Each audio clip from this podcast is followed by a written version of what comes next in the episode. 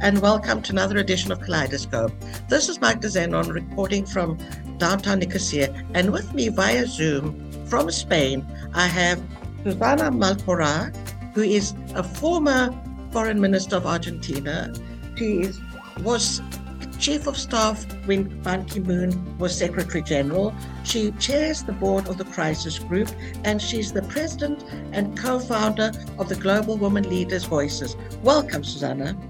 Welcome, and thanks for having me, Magda. Um, I must admit, this being an active member of Civil Society, and especially in the um, context of gender equality, I found this when I read, when I stepped upon your uh, campaign for a woman secretary general and a woman to head the, the rotational, um, have a rotation of women presiding over the General Assembly. I found it, I wondered why this hadn't happened before. Well, that's a very interesting question, you know, and let, me tell you, you mentioned that I co-founded GWL Voices, and I have to say I co-founded it with uh, Irina Bokova and Helen Clark, the three of us were candidates for Secretary General when Ban Ki-moon was leaving.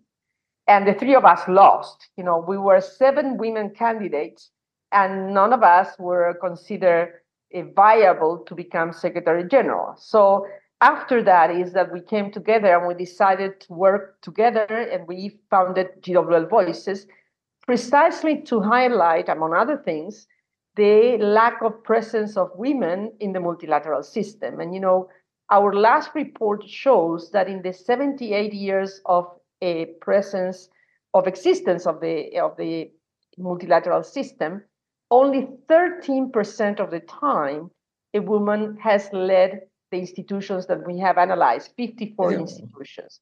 And it also shows, of course, that n- not a single woman has led the UN, but it shows that only four women in 78 years had presided over the General Assembly, which changes every single year.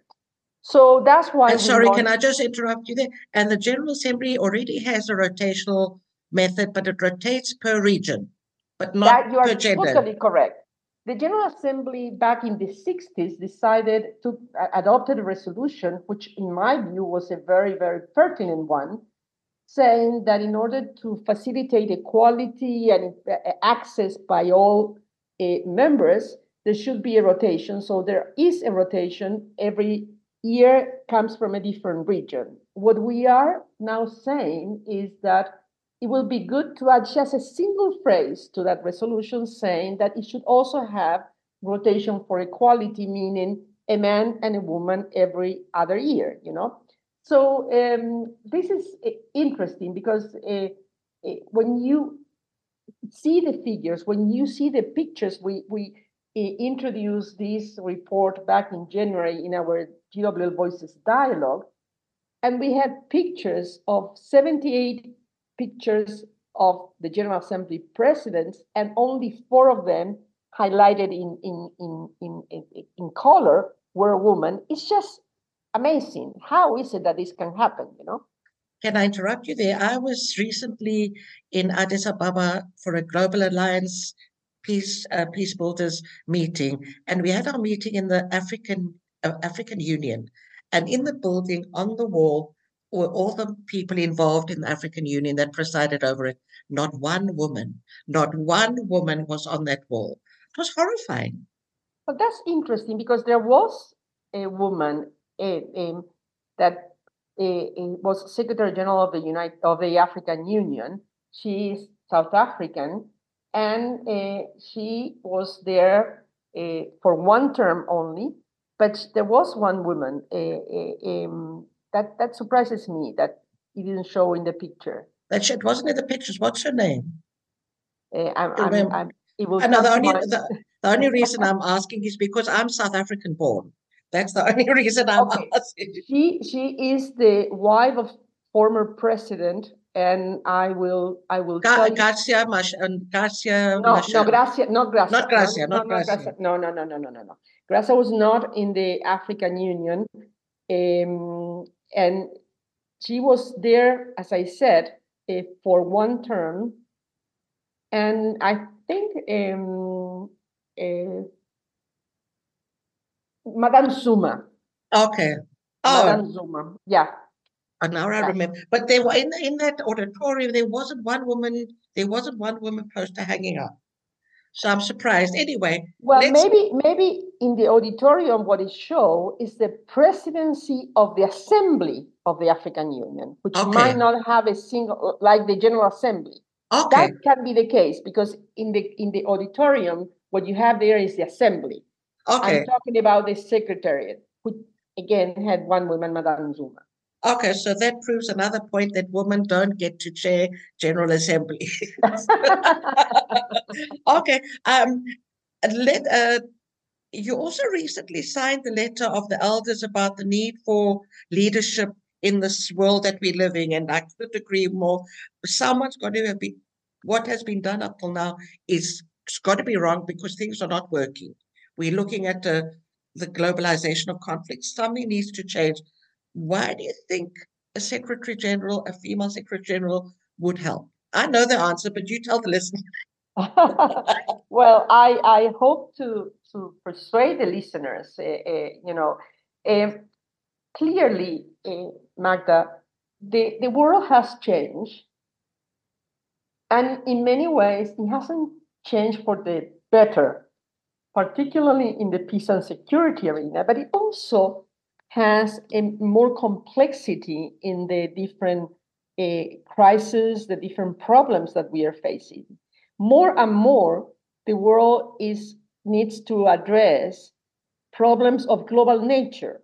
What we call global public goods are at, at stake. Climate change, migration, illegal flows of money, of people, uh, the multiplying effects of crisis terrorism, things that go beyond any particular region, any particular state. So that complexity requires a new view, a new perspective. It is clear that we need to look at the issues with a much broader view, with a cross cutting view that men tend not to have. men are very good, very good at looking at one problem at a time. They're more linear than we women. For whatever reason, we are able to associate things and questions in a very natural manner. And I think that is an attribute that is very helpful to address the questions at hand. On top of that, I think that women are more geared towards solving the problem, not creating the problem. And it's often the case that we have seen uh, when men only are involved, testosterone gets in the way and somehow raises the stakes. So it is our view, it is my personal view, that um, having more women sitting at the table with power to influence, with power to decide, can make a real difference. And let me be clear here, Magda. We are not saying a woman or a man. We need both of them. Exactly. We need both perspectives. We need nuanced perspectives. We need to have different angles into the issues. But if women are not at the top, if women do not have the power to take decisions, that will never happen because men have been there for for centuries, you know. So that's what we need, and and and bringing multicultural, multi-facet teams together is fundamental to address the issues that we just spoke about. Uh, I have to agree with you because I had the honor in 2020.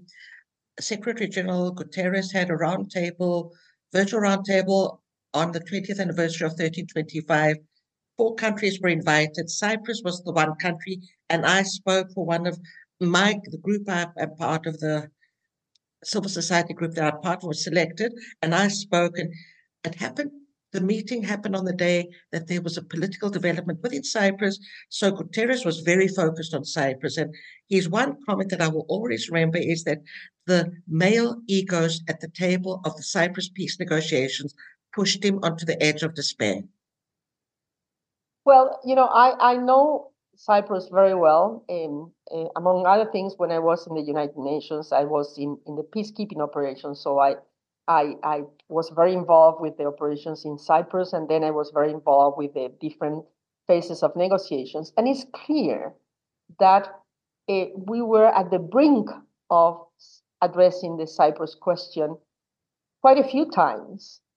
And it was that little extra mile that is needed to accommodate each other because yes. you know addressing problems is accommodating each other. You will never win it all. Winning it all means that you have erased the other one and that's not how you solve problems. Uh, and and that has not happened so far. I still have hope that uh, this might be the case now. We have a good very good i have a very good friend who is is now the, the head of, of of the negotiating team. She's a special envoy. She was involved in, in she's Colombian and was involved in the peace process in Colombia. She, her name is Angela Holguin. I'm sure you have heard of her. And I really have high hopes that Angela can bring that different perspective and her experience having solved such a difficult question like the peace situation in, in, in Colombia and help walk that extra mile to to find an accommodation. Well, she's already made her first visit to the island. I think she's coming back in March. I've requested a meeting with her as part of the group because what I've heard about the new special envoy is, first of all, she was quite fundamental in bringing together, bringing everyone to the table, and secondly, she is very, very interested in this into civil society. She's not she needs to listen to the elite and the policy makers or the decision makers, but she's very, very interested in missing with civil society. And to me, that is a, and if she brings together the female part of, we actually need to look laterally or horizontally, not just up and down. I am a little bit more hopeful. Well, I mean, you know, one of the things that the peace process in Colombia shows is how women were fundamentally ingrained in the process. It was not an add on, it was not an afterthought. Yes. They were part of the process. They had to be part of the process. And it worked. And, you know, it's, it, when you look at it, and, and if you haven't read it, I urge you to read that agreement. It has women right, left, and center. So it's, it's very, very important. It's a case study for what should be done. So I'm very, very pleased to see that um, um, Maria Angela is already uh, working in that direction. Well, actually, uh, a few years ago, I interviewed someone about the Colombian peace process. I need to re-listen to the interview. And the other thing that I'm encouraged with um, Maria Angela is that she's also was part of a Truth and Reconciliation Commission in Colombia. Well, I mean, it, she was part of the, the process arriving to the, the, the, the agreement that included the truth and reconciliation. So yes, I mean she's she she is she knows what we are talking about. And we are trying, I'm part of an initiative, a women's led initiative, to try and see if we need a Truth and Reconciliation Commission in Cyprus because we've had 50 years of conflict. There's no healing being done trauma, um, not dealing with the healing, and you know this as well as I do, that unless you deal with the past or come to terms with the past or heard about what happened in the past, it's very difficult to work or step into the future. And I think one of the reasons, and you were probably involved in the Annan plan, because I think you were on the coffee. The one of the reasons the women voted no for the Annan plan in Cyprus is because they weren't included in the conversation. Well, eh, eh, for me, eh, and again, going back to the notion of, of, of women, it's not that only women talk about uh, truth and reconciliation, but it's women are fundamental in that process. And when you look yes. at processes in, in places like uh, Liberia, for example, where or or in West Africa at large, where women were very active, participating to end the different wars there, um, Sierra Leone is another example. Women were central and they were the ones who integrated either formally or informally, because sometimes the, the, the commissions didn't establish themselves fully formally, but they did have truth and reconciliation processes. And it's very interesting because most of the time, this happened with women coming from the grassroots that were coming together in the markets. You know, yes. in, West, in West Africa, markets are, as in many parts of the world, markets are very important. And when the war was really going through the worst uh, uh, moments, the only place where they could gather and get some economic activity was the markets. And were, it was the women, the ones who sustained their families because men were fighting and were away. So it was them who started to mobilize and to think about this has to be put uh, uh, to an end. And, and, and they were activists, uh, but very, very simple grassroots women who feel, felt the pain of the war in their hearts, in their families, in their children. Their husbands were away. Often their children were taken away. So mm-hmm. that, that, that is something that for me shows a, a, clear practical indication of the difference that women can make at different levels. I must admit, when I first came together with women from FemWise or through the Commonwealth Network from West Africa and parts of East Africa, they are phenomenal. Because they are. The, the, the work they do, beyond the work that they do with talking about the conflict and how it pains them, they speak to the community. They know what's happening within the community, and they are underutilized for early warning signs because they know what's happening within the community. They know if anything has changed within the community. So, and then they bring it up to the tribes, uh, the tribal leaders. So to me, those women in West Africa are beyond inspiring. I listen to them and I'm speechless. Force of nature. absolute force, of, nature. Indeed, absolute indeed. force of nature, and we have a lot to learn from them. But uh, what also helps in West Africa, and if, if I can call it help, is because there is a tr- strong tribal system. The community is quite well knit. I don't know if it's a good or a bad or it's specific to that, but to me, the work they do is firstly, it's dangerous, okay. A lot of the work they do, they put themselves in the front. They don't sit at the back. They don't send others to do their job. They sit in the front and they expose themselves at every level. So to me, worthy of support and admiration and uh, an example to be repeated. So tell me a little bit more about the campaigns you're pl- the what you're planning to do with these campaigns, because I would like to, as I said before we started this conversation, we have a really good commissioner for gender equality in Cyprus. She's young, she's active, she knows what gender equality is done. She's already started putting up, trying to change the structures, the way the structures work. So I would like to see also how we can get Cyprus involved. well, we it, it, first of all, clearly, in both the selection and election of the next Secretary General, member states are going to be involved. In the election of the President of the General Assembly, member states, and Cyprus being one of them, are involved every single year. Mm. So, for that matter, this is a responsibility of uh, member states.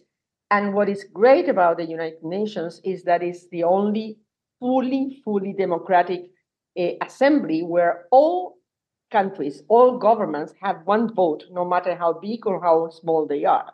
So they all have, they all shoulder the same responsibility. What we are doing now is first we are trying to uh, have this resolution passed this year, so it should be adopted by the General Assembly sometime before September. And the resolution will be one that establishes the, the, the, rotation, as I said, and it will indicate that the first woman to be elected will be in the 80th uh, General Assembly, which starts the year after, because it will be a good celebratory decision okay. the 80th anniversary of the General Assembly, a woman at the helm. To do that, a, a group of friends is being created. This is something very typical of the United Nations when member states start to gather to support a certain position. So, mm. one thing that Cyprus could do is join this group of friends.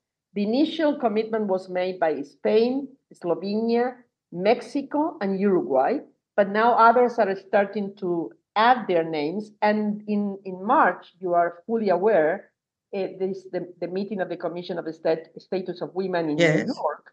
We are going to be there, and the idea is to expand this group of friends. So Cyprus is more than welcome to join and to be part of the group of friends to prove that uh, the, the commitment that Cyprus has to this to this question. So that is on the front of the presidency of the General Assembly and the rotation between men and women.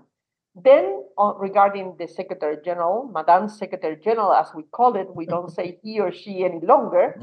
Uh, that is too politically correct. We think that it should be Madame Secretary General. Uh, the process will start a little bit later.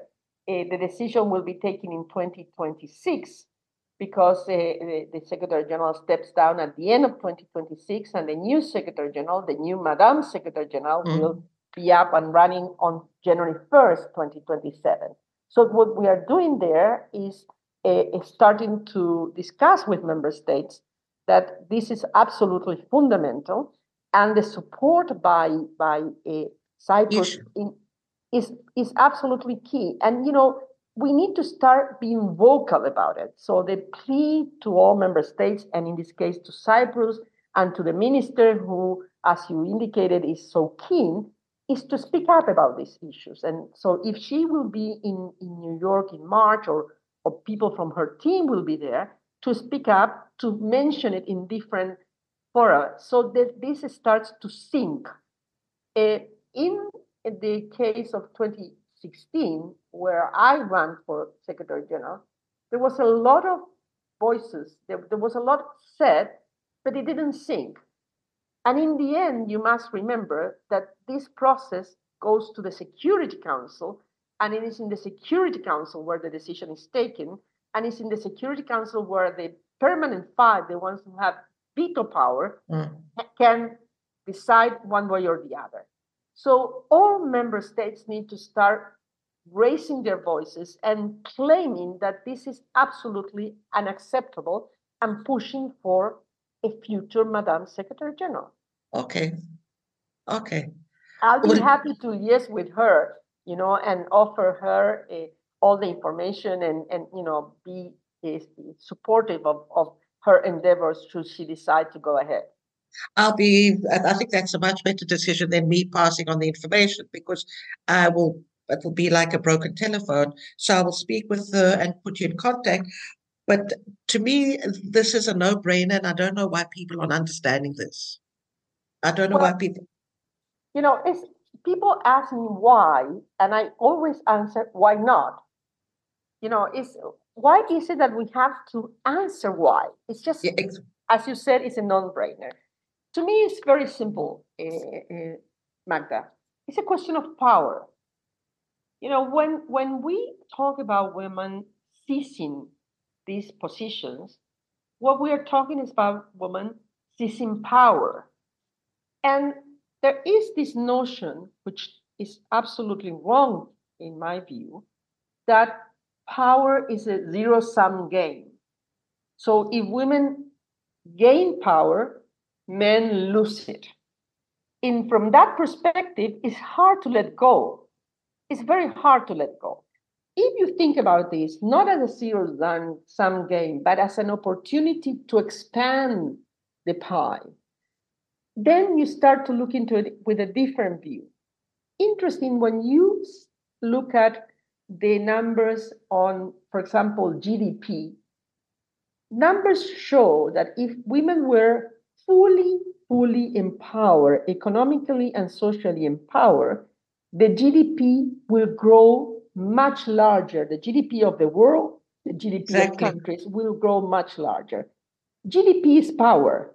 That shows that adding women to participate, fully participate, is not a zero sum game. The same shows in the case of a private companies of business. When women are at the helm, when women are fully participants of the boards, the results, the financial and economic results of those companies are much better. Mm. And this has been proven, and, and there is there are studies done. So again, adding women is not a zero sum game. It adds a, a energy, it adds a, a economic activity, it adds results. Mm. So that's that's the the in my view the change that has to happen. You know, the switch has to move in order to understand that you are not letting go, you are adding, and on top, uh, we do not believe that this is a case of women against men or men against women. This is us coming together. But we are half, even more than half the population of the world. We deserve to have our share in participating in, in, in, all these institutions.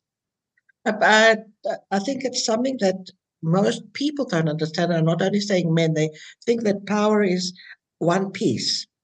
It can't be broken down and it's not multi-dimensional. I think this is we there's a push now with a very um, energetic woman for increasing um, introducing the notion of gender budgeting and how increasing gender in, uh, introducing gender into the budget is so important and it adds to what you say when you put woman or the gender perspective into the budget the budget doesn't fall apart and you don't get less. It becomes richer. It becomes more productive. It becomes more effective.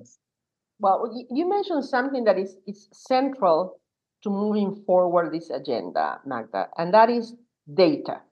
Mm. Having data is fundamental to prove the case. Yep and you know having a gender sensitive budget is is a way we need to measure.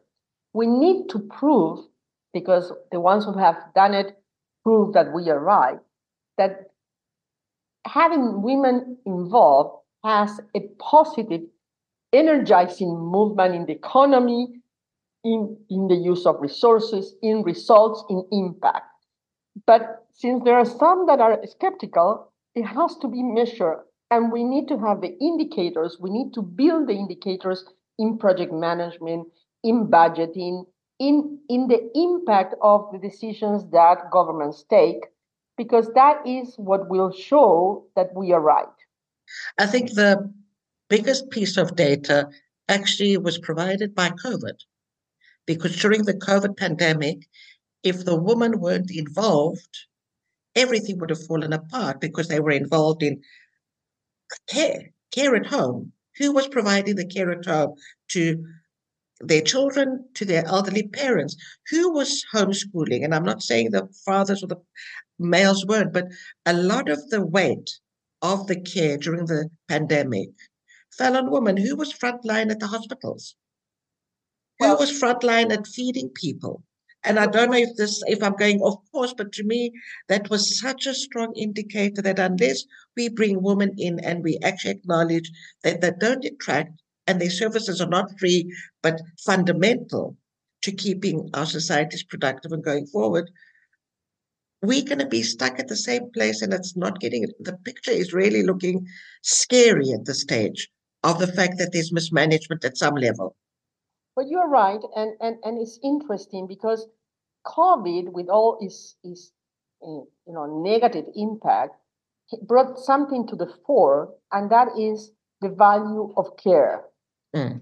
And and you know, care is uh, absolutely denied. I mean, there is no recognition of the care economy in its full value. Mm. That's one. There are studies now that show that the impact that the care economy could have in the world it adds 10% to, to the GDP of the world. Exactly. Latin America had a, a, a meeting uh, two years ago of the, on, on, the care economy, precisely to put this to into into a full recognition.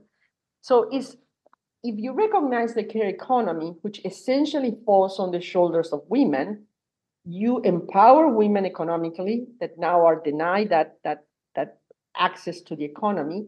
You expand the the the GDP of the country and you make the the system work in in in an explicit well, way, not an implicit way as it is as it is today. It, it, it was it is clear that, that that was the extreme case of COVID, but the extreme case of COVID again put really the made the picture be, be seen, but exactly something that is happening. You mentioned uh, health, the health sector. Essentially, the health sector is supported by, by women, particularly uh, the, the, the nursing aspect of the, of the health sector is supported by women. If you look, and this is very interesting because we always try and look from the perspective of leadership too, there are very few ministers of health female ministers of health. Most of them are men. There are very few directors of hospital female in the world. Most of them are men. And that shows that first, the pyramid is very, very, gets narrower and narrower vis a vis gender. But on top of that, many decisions, policy decisions that are, are affecting women that are essential to women are taken by men. Exactly. And, and these policy decisions affect the health of women. And that's why often the, you know, preventive care that is absolutely fundamental for women and for the betterment of, of, of societies is ignored because it's in the hands of men deciding. So all of this shows, once again, from a different angle, that uh, having women participating on equal footing is, is essential to not only to grow, not only to is just for women, but is, it also provides the opportunity for better policy decisions that will be much more useful to different societies. But I think it also gives the possibility of all of us within the community to invest more in what we're doing because we have been part of the decision making or we see someone in the decision making process that looks like us or has a voice that sounds like us. Yeah, it's a role model too, you know. Exactly. It means, means a lot, particularly for younger generations, you mm. know. Uh, younger generations, both boys and girls, need these role models that show that uh, we are we can do things in a participatory way that that makes a difference so it, it's a win-win from all perspectives. And that's the message we've got to get through that it's not win-lose, it's win-win, and we all win. When we've got a when we've got an inclusive decision-making process or an inclusive you've got happier people. You have yeah. you've got a more productive content community. Yeah, the impact is is fuller Yes. You, know, you have a more rounded impact, which to me is fundamental. But again, this goes back to the notion of losing power that the ones who are in power uh, uh, don't let go. You know, yes. so that's that's the track that we need to to to to, to make. You know.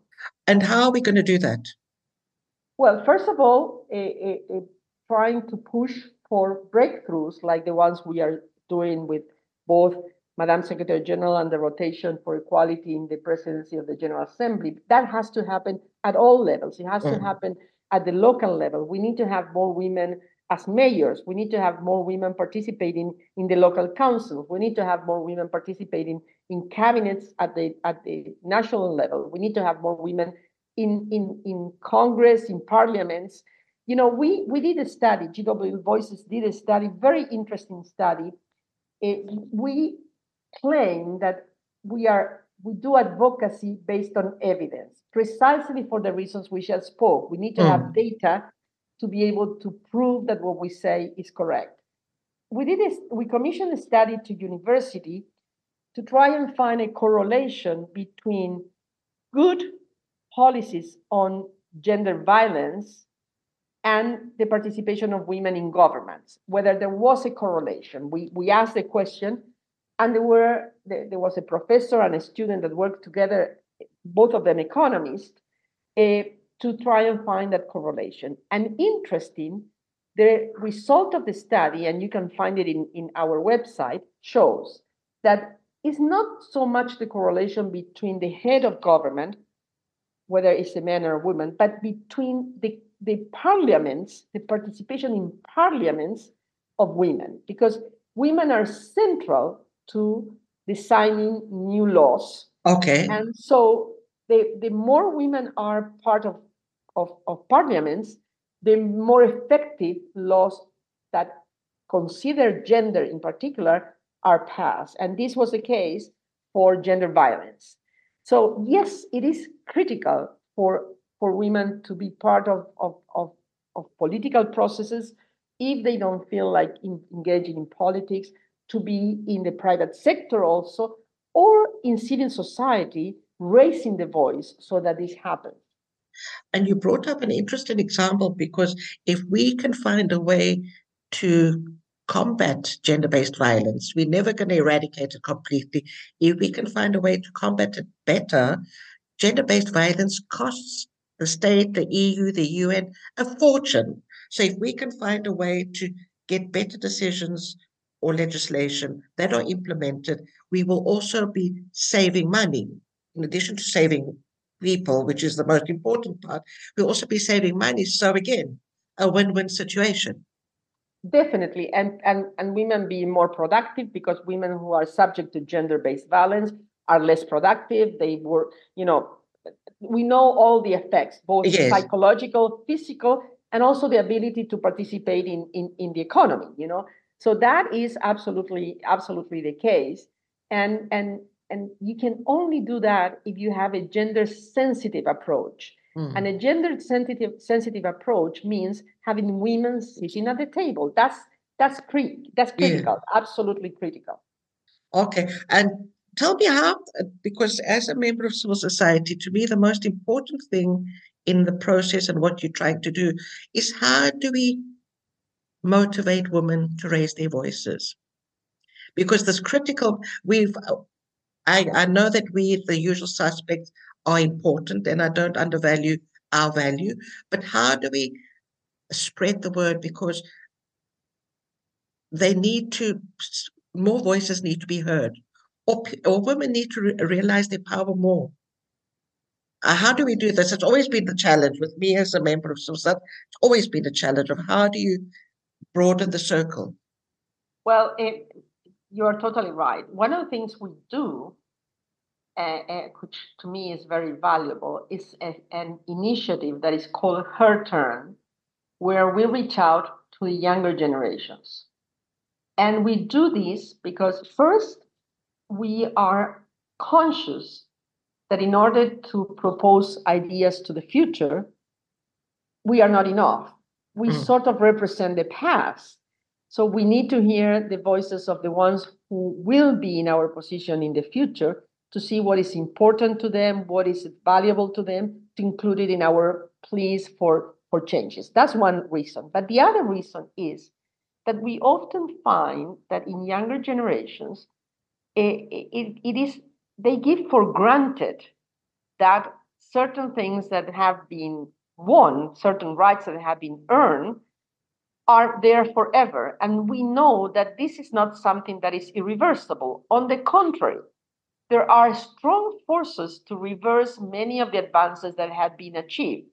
And we see that not only in the global south, we see it in, in Europe. We see countries in Europe reversing decisions that are incredible. We see in the US the, the Supreme Court reversing the decision on, on the right to, to decide whether you continue with your your child or not. I mean, this is a very, very personal decision. Yes. So this is not irreversible. So we need to stay alert and to raise our voices to protect what we have and to push for the things that are still are unresolved.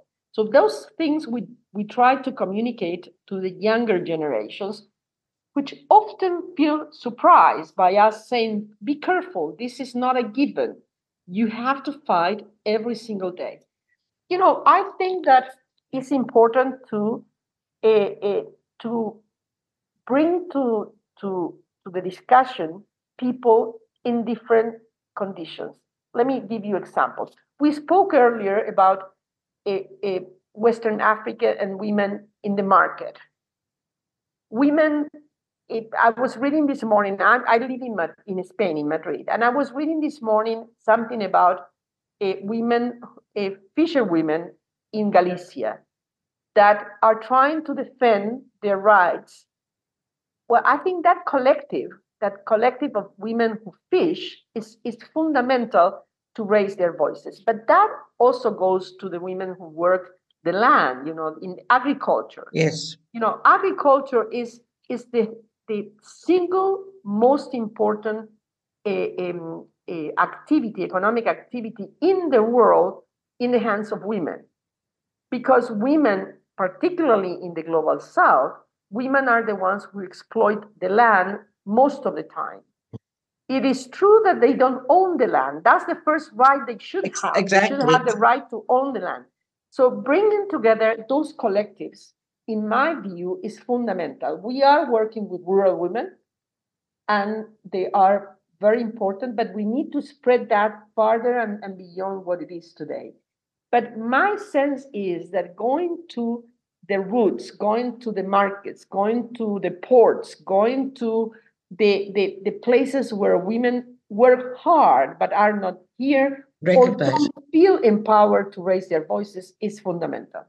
But I think going to the roots of the land and the sea is fundamental as well because we're talking about climate change and they are the most vulnerable, they, the most exposed to climate change. So they're also in a position to find a way to try and combat climate change or else minimize it. But I also have to tell you something. I used to work in a law firm. Okay. And I mm-hmm. used, I always love talking to the new interns that come in. I like talking to younger people. It keeps my energy up. And they were talking about equal salaries and whatever. And I said to them, you know what? Don't rest. I am coming out. And they said that they weren't concerned about, I am coming out into pension on a tragic salary and a tragic pension. And the reason my pension is tragic is because I either needed to make the choice of stepping out of the workplace because of the child or work lesser hours because we live in a country that doesn't offer childcare. Don't ever forget the fact that it's not a battle that's won. You need to keep alert that it's not as simple as I get equal salary or my salary is okay. Your salary, the salary you get today, determines the pension you're going to get tomorrow. So be very, and you have, and as you say, I always tell them, you know, the battle is not won. We've got Donald, the Donald Trumps and the Emmanuel Macrons of the world that are a nightmare. But keep alert because the battle is not won, and it's not a battle.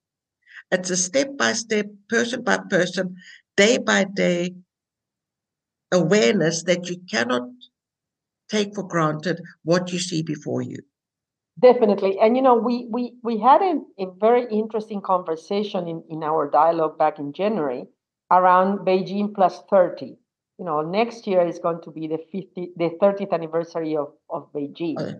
And it's very interesting. If you see at the evolution, Beijing was a transformative moment, you know. Yes, it was. What came out of the Beijing was a unique moment. It was adopted by acclamation.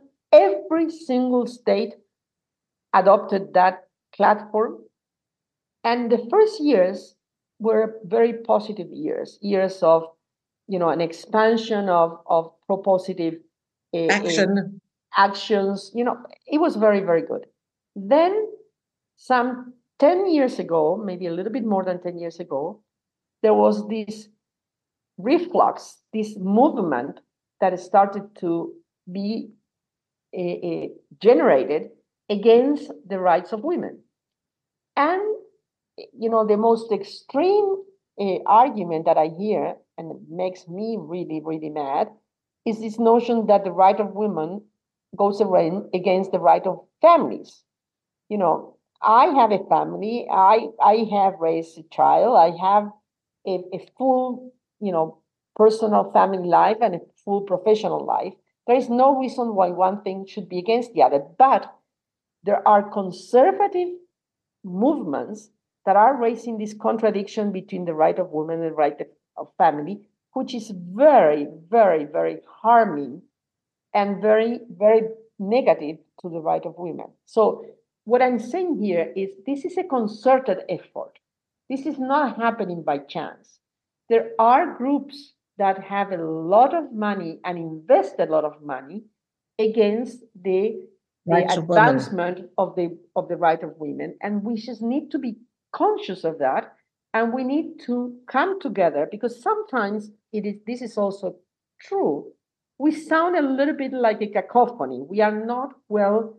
Our narrative doesn't necessarily come together as easy and as clean as mm. the ones who are fighting against. Mm. So we need to be conscious, be mindful, and work on it. Now, I agree with you. I, I did a presentation in Addis Ababa where I said, you know what, we need to be aware. We all know what we are up against, but we need to be aware of the words and the language you're using. Because one word can turn the whole tide or can be used against you. So you need to be, we need to be using words that don't trigger, words that don't offend. We need to use, be um, to the point, but not be um, an aggressor is a bad one, but not point fingers or throw daggers. So to me, I absolutely agree with you. We do sound sometimes sound like a cacophony, and sometimes you treat it as well. It's her again, and she's talking about women's rights, so let's let's not take her seriously. So I agree with you. We need to step up our act of how we are presenting what we are presenting, because it's not only us that are at stake; it's uh, the generations that come after us. And we, we need to have, regarding the future generations, we need to have not only women who are conscious of, of their rights and the, that this is not a given, but we also need to have young men who are feminist. Exactly. You know, I have a son, and so I try to make sure that I had a feminist in my a, a, a family a, beyond my husband, who is also a feminist. So I think we have achieved that. But it's very important to introduce that feminist conscious in, in the in the young men. Absolutely. Who, who will also be part of this this exercise of power in the future. But you, the other reason you need to include men is to also show the true picture that it's not them and us, it's all of us. It's not men against women, it's all of us because we're coming towards the end of this conversation, Susana, is there anything else you would like to talk about before we close? Well, you, you said something about uh, 1325, and, and, and maybe I would like to close with, with that reference. A resolution 1325 for your audience, uh, for the ones who have may not be aware, it's a very important resolution adopted uh, some years back, um, where the, the Security Council decided that women's participation in, in conflict, in the conflict resolution, was essential. And for all the reasons we already discussed, this is absolutely key. Unfortunately, when you look at how much has really happened, the impact has been not as strong as it should have. And a good example of that is, is Afghanistan. You know, when, when the, the negotiations took place in, in, in, in Doha with the Taliban, women were not at the table. Mm. And that shows now what, what it meant not to have women at the table. But the same goes for many other conflicts. So the one thing I will say, you know, going back to our first part of the conversation about how conflicts have grown, how they have become more complicated, to make sure that uh, we put a, a we keep an eye on this implementation of women eh, eh, eh, in, in conflict, in resolution, in conflict resolution, that we look into women participating in the negotiations, women mediating, women bringing that perspective that we describe all along in our conversation, because that's the only way that we will be will stand a chance to diffuse the tensions that the world is facing, and there are too many far too many. I'm part of um, three regional women mediators networks. So one is the Mediterranean woman, the other one is the woman um, across the Commonwealth, and the one is the Women's Alliance of Security Leadership. And that's we, I mean, everyone recognizes that 1325 is very far from an accept an acceptable stage. And we're all trying to push this thing of listening to the woman, putting the woman in decision making process, including perceptions of women, because I think we're all aware the the public discourse space for women's voices is a big threat from the far right. Indeed. So So um, I need to thank you for a very, very interesting conversation. I will pass on your details, or I will pass on the, your details to our Commissioner for Gender Equality to see if we can get Cyprus on board. And I will also pass on the details to the regional networks that I work with. Maybe there can be a, a, a partnership there as well. We are all for partnership. We believe in partnership.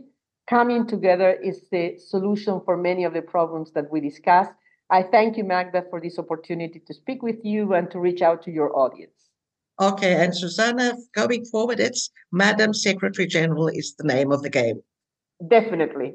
okay. uh, thank you, Susana. Have a nice rest of the day. And to the listeners, thank you for listening.